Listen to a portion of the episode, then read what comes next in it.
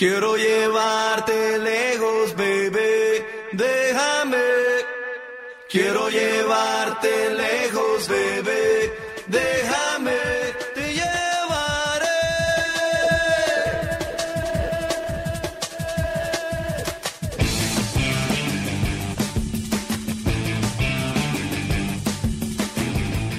Pasaporte viajero.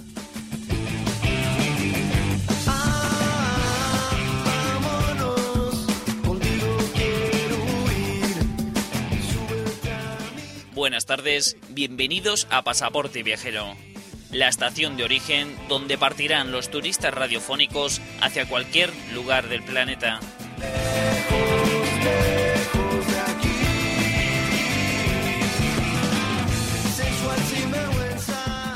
Decía el militar y gobernante francés Napoleón Bonaparte, no hay distancia que no se pueda recorrer, ni meta que no se pueda alcanzar. Sobre estas pautas, Pasaporte Viajero quiere acortar las distancias físicas para enviaros a través de las ondas todos aquellos aromas, texturas y colores de las ciudades que visitemos semanalmente.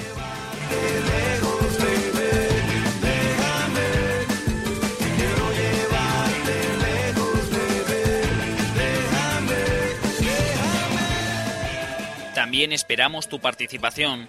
Cuéntanos tu experiencia, elige el próximo destino de Pasaporte Viajero o suscríbete a nuestro podcast para tener una completa guía de viaje en formato audio. Nuestro punto de encuentro es www.pasaporteviajero.blogspot.com. Tú también formas parte de Pasaporte Viajero.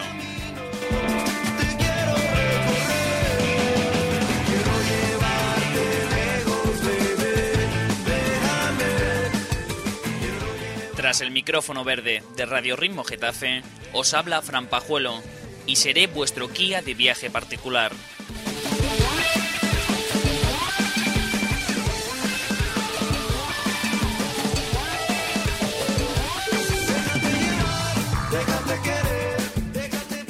En el programa de hoy viajaremos a Lisboa, la capital de nuestro país vecino Portugal. Muchos de sus visitantes la definen como la ciudad del fado melancólico, de anchas avenidas y pronunciadas cuestas alrededor de sus siete colinas que reflejan la añoranza por la época en la que fue reina del mar. Desde Pasaporte Viajero nos sumamos a esta definición y aportamos nuestro granito de arena. Conozcamos más datos sobre Lisboa.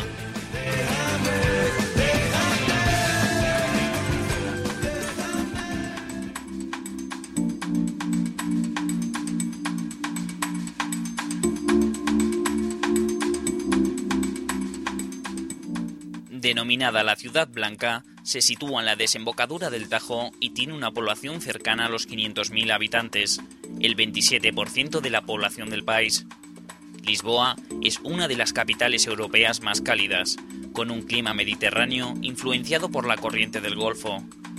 Los meses de primavera y verano son generalmente soleados, con temperaturas máximas en torno a los 28 grados durante julio y agosto y mínimas de unos 16. El otoño y el invierno son generalmente lluviosos, con fuertes rachas de viento, pero con el sol como protagonista. Rara vez baja la temperatura de 5 grados, ya que la media permanece normalmente en 10. Las fiestas de los santos populares celebradas en junio están dedicadas a los patrones San Antonio, San Juan y San Pedro, donde los desfiles callejeros y el olor a sardina a la parrilla pueden encontrarse en cualquier rincón de Lisboa.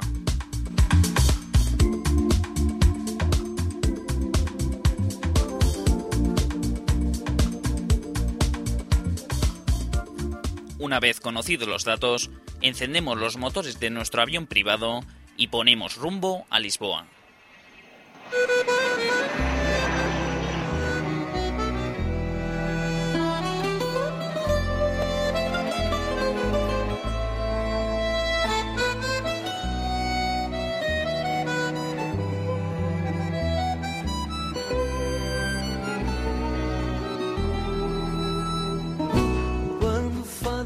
Comenzaremos nuestra visita a Lisboa por la Plaza del Comercio, situada en el centro histórico de Lisboa y por la que podemos llegar en metro bajándonos en las estaciones Terreiro do Paso de la línea azul o en de las líneas verde o azul. La Plaza del Comercio fue construida donde estuvo situado el Palacio Real antes de ser destruido por el gran terremoto de 1755. Se encuentra cerrada por un conjunto de edificios porticados en tres de sus lados y está abierta en el lado sur, mirando al Tajo. Históricamente, ahí llegaban los barcos mercantes y esta era la puerta de Lisboa.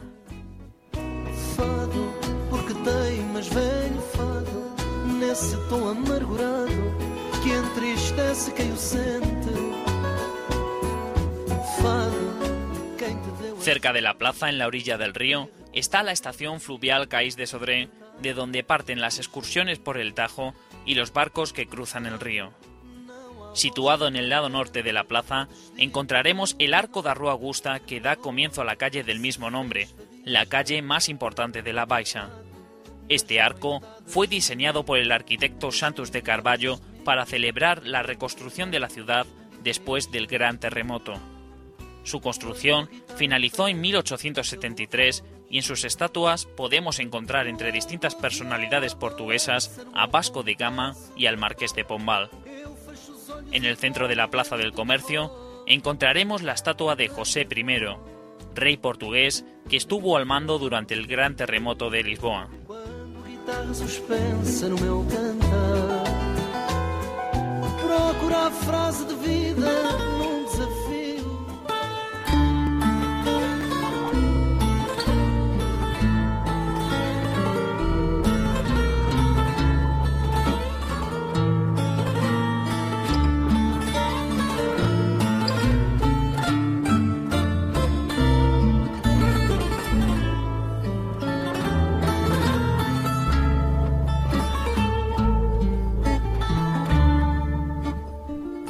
Salimos de la Plaza del Comercio por la Rúa Augusta y giramos hacia el este hasta llegar a la Catedral de Lisboa, comúnmente llamada Sé de Lisboa.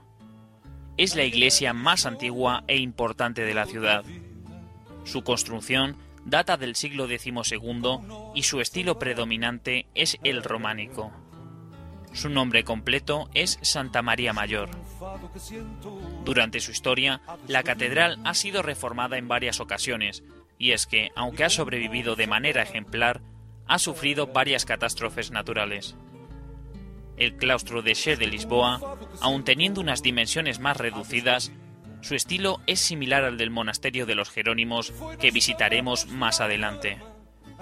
En el interior del claustro se pueden ver restos romanos, árabes y medievales que han sido excavados en los últimos años. na tal como vento. De se ama e. La entrada al claustro, aunque requiere pagar una pequeña entrada, es totalmente recomendable. En la parte superior de la catedral podréis visitar el tesoro. Este se compone de cuatro salas con trajes, joyas y reliquias de diferentes épocas. Si queremos utilizar el transporte público, llegaremos a la Catedral de Lisboa utilizando la línea 37 de autobús o las líneas 28 y 12 de tranvía.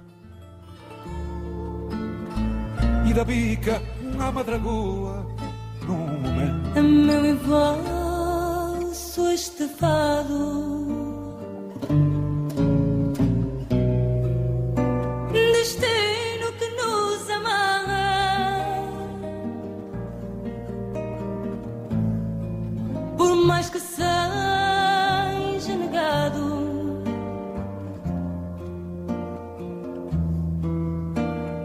cordas de guitarra Callejearemos hacia el norte para llegar al Castillo de San Jorge. Es uno de los monumentos más conocidos de Lisboa. Tanto de día como de noche, su imagen sobresale en la cima de la colina de San Jorge, la más alta de Lisboa y donde se encuentran los barrios Castelo y la Alfama. Construida en el siglo V por los visigodos, su periodo de máximo esplendor se extendió desde mediados del siglo XIII hasta principios del siglo XVI, época en la que el castillo estuvo ocupado por los reyes de Portugal.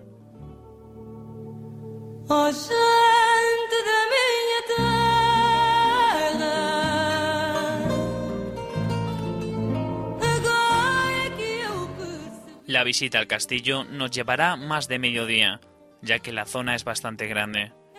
Además del castillo con sus once torres, en el mismo recinto podemos visitar su museo, tomar un refresco en el bar o hacer una parada para comer en su amplio restaurante. Desde lo alto de la fortaleza conseguiréis las mejores vistas desde el lado oeste de Lisboa. También podemos llegar al castillo utilizando la línea 37 de autobús o la línea 28 de tranvía.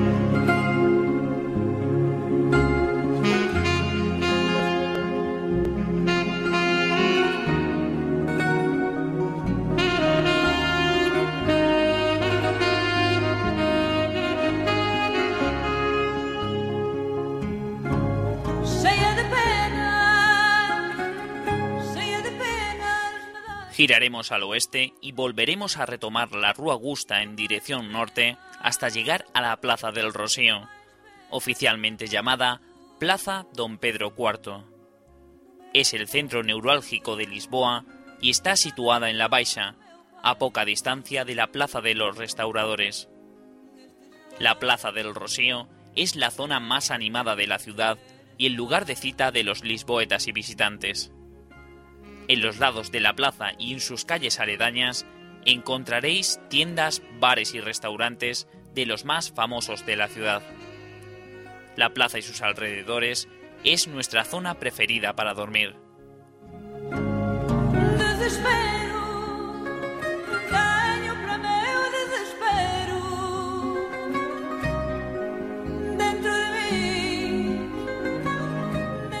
En el centro de la plaza encontraremos la estatua de Pedro IV de Portugal, el rey soldado. En su base, cuatro figuras femeninas representan las bondades del rey. En el extremo norte veremos la fachada del Teatro Nacional Doña María II. Construido en 1842, el teatro sustituyó al antiguo Palacio Staus, sede de la Inquisición portuguesa desde mediados del siglo XVI. En su fachada destaca la figura de Gil Vicente, el padre del teatro en Portugal. En el extremo suroeste de la plaza encontraremos el Café Nicola. Con su fachada Art Deco y su larga historia, se ha convertido en el café más famoso de Lisboa.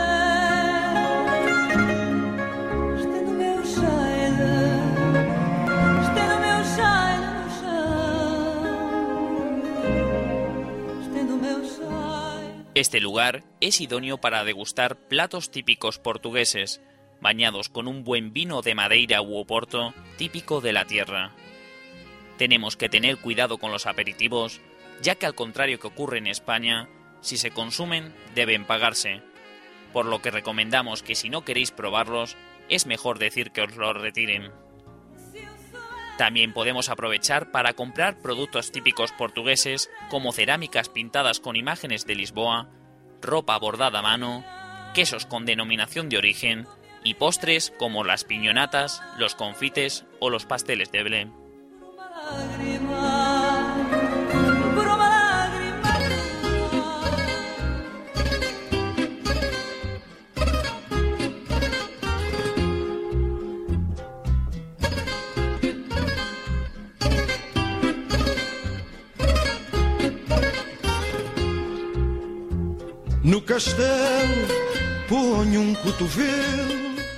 Nuestro próximo destino es la Plaza Marqués de Pombal.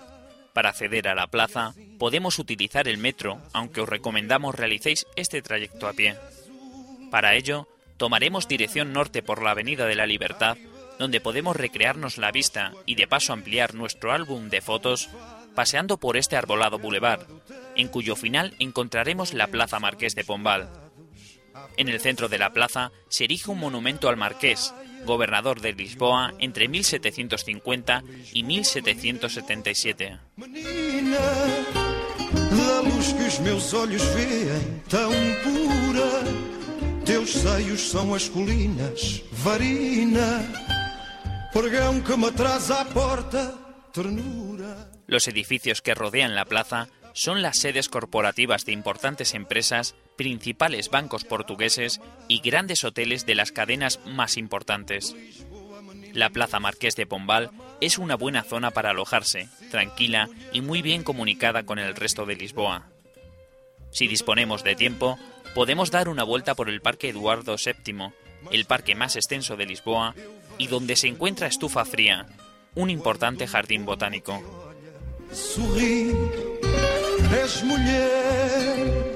E.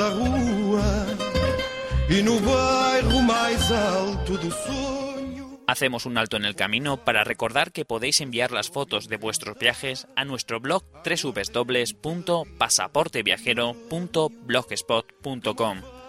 También hemos abierto una encuesta en el blog para que elijáis el próximo destino en el que aterrizará Pasaporte Viajero. Os espero escuchando este hermoso Fado de Lisboa y a la vuelta retomamos nuestro viaje. São as colinas, varina, pregão que me traz à porta, ternura. Cidade a ponto luz bordada, toalha à beira-mar estendida. Lisboa, menina e moça amada, cidade mulher da minha vida. Lisboa no meu amor por minhas mãos despida. Lisboa, menina e moça amada, cidade mulher da minha vida.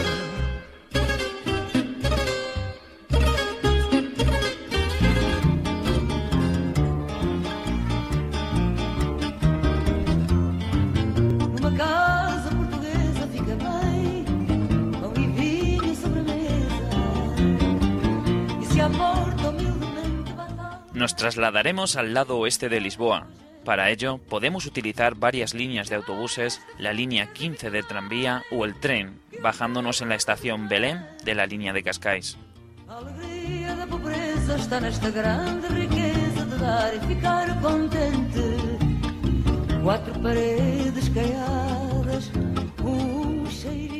Nos situaremos en la Plaza Alfonso de Albuquerque, donde encontramos el Museo Nacional dos Coches de Lisboa. Alberga una importante colección de carruajes que datan de los siglos XVII, XVIII y XIX. El museo se le atribuye a la reina Amelia de Orleans y Braganza y fue inaugurado el 23 de mayo de 1905. Es un museo pequeño y con estilo propio que merece la pena ser visitado, siendo uno de los lugares más sorprendentes de Lisboa.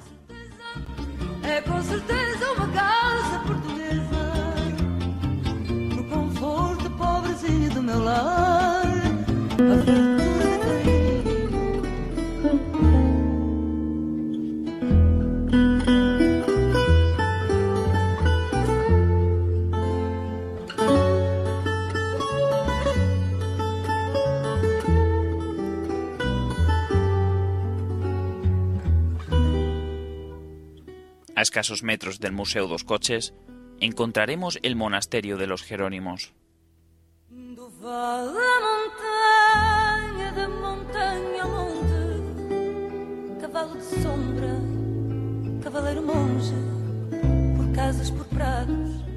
Este monasterio es junto a la Torre de Belén, que visitaremos más tarde, la visita turística más importante de Lisboa. Ambos monumentos fueron declarados Patrimonio de la Humanidad por la UNESCO en 1983. Diseñado por el arquitecto Diogo de Boitaca, la construcción del monasterio de los Jerónimos se inició el 6 de enero de 1501 y se concluyó a finales del siglo XVI. El estilo predominante del monasterio es el manuelino y se construyó para celebrar el regreso de la India de Vasco de Gama. Como curiosidad, la ubicación del monasterio fue elegida por ser donde se encontraba la ermida de Urrestelo, iglesia donde Vasco de Gama y su tripulación pasaron un tiempo rezando antes de iniciar su viaje.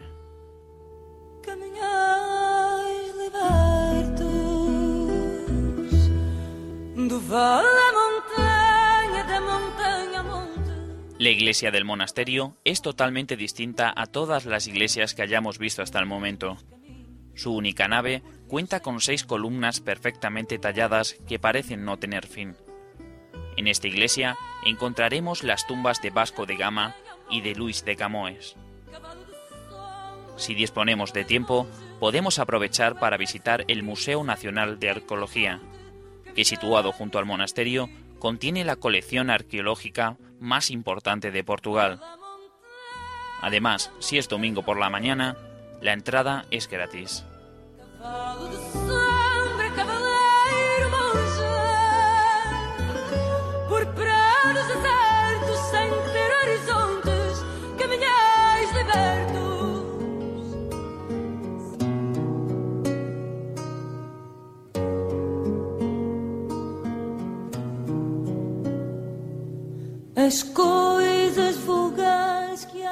Saliendo del monasterio de los Jerónimos, cruzaremos la plaza del Imperio hasta llegar al monumento a los descubrimientos. Este monumento de 52 metros de altura, erigido en 1960, conmemora el 500 aniversario de uno de los grandes descubridores de Portugal, el infante Enrique el Navegante, descubridor de Madeira, las Azores y Cabo Verde. El monumento contiene un grupo escultórico con forma de punta de carabela sobre el que el infante abre camino a numerosos personajes que tuvieron que ver con los grandes descubrimientos de la historia de Portugal.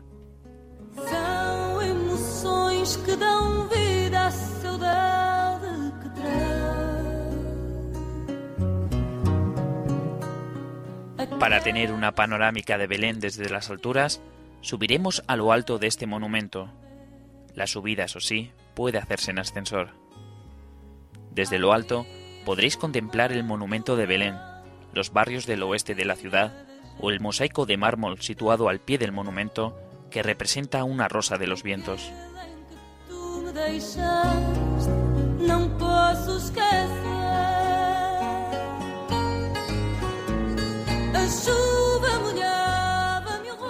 Si miramos hacia el este, tendremos una gran panorámica del puente 25 de abril. Con 2.277 metros de longitud, es el puente colgante más largo de Europa. Cuenta con dos alturas, el piso superior para automóviles y el inferior, añadido en 1999, para trenes.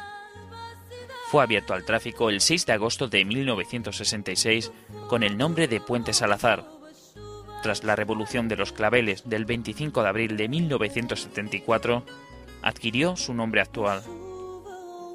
Por su similitud y por haber sido fabricado por la misma empresa, a menudo se le compara con el Golden Gate de San Francisco.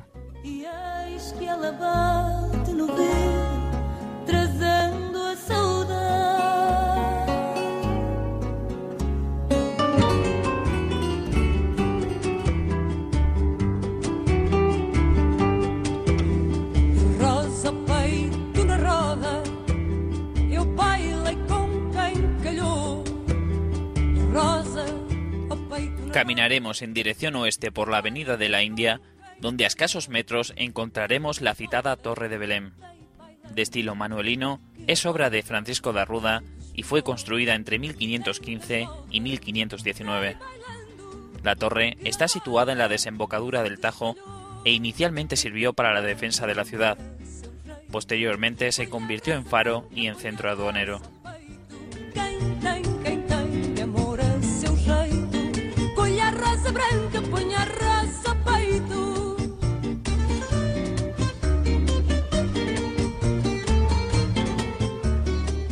La Torre de Belén consta de cinco pisos y una terraza en el nivel superior. Las plantas se comunican únicamente por una pequeña escalera de caracol, en la que los días más ajetreados tendréis que hacer turnos para subir y bajar. En la planta baja encontraréis 16 ventanas con cañones defensivos y también podréis visitar los fosos y huecos por donde tiraban a los prisioneros. Un dato curioso lo encontraréis en la fachada oeste de la Torre de Belén, donde se halla una gárgola de un rinoceronte. El primer rinoceronte en pisar Portugal llegó de la India en 1513.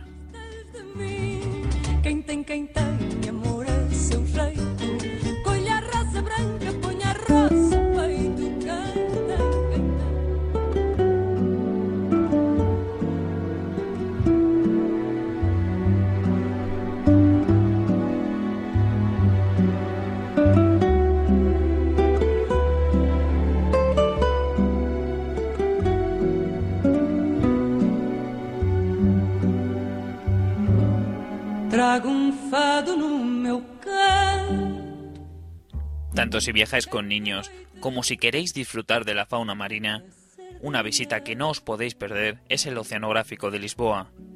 Para ello, deberemos de trasladarnos al extremo este de Lisboa.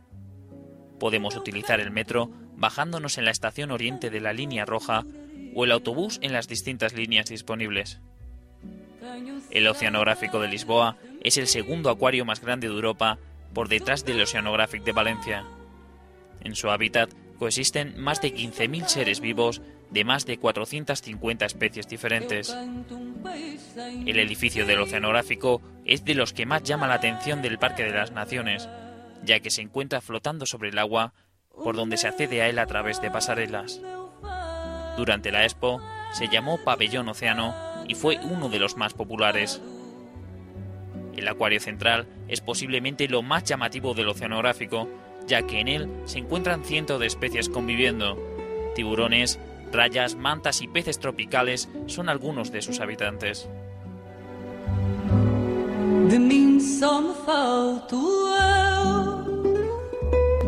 Senhora, da minha vida. Desde el oceanográfico obtendremos una espectacular postal del puente Vasco de Gama, el puente más largo de Europa. Tiene 17,2 kilómetros de largo y fue construido por motivo de la Exposición Universal de 1998. La longitud del puente hace que en días nubosos sea imposible ver el otro lado. Inaugurado en 1998, recibe su nombre de Vasco de Gama, el navegante portugués más importante. Conmemora los 500 años de su llegada a la India en 1498. No meu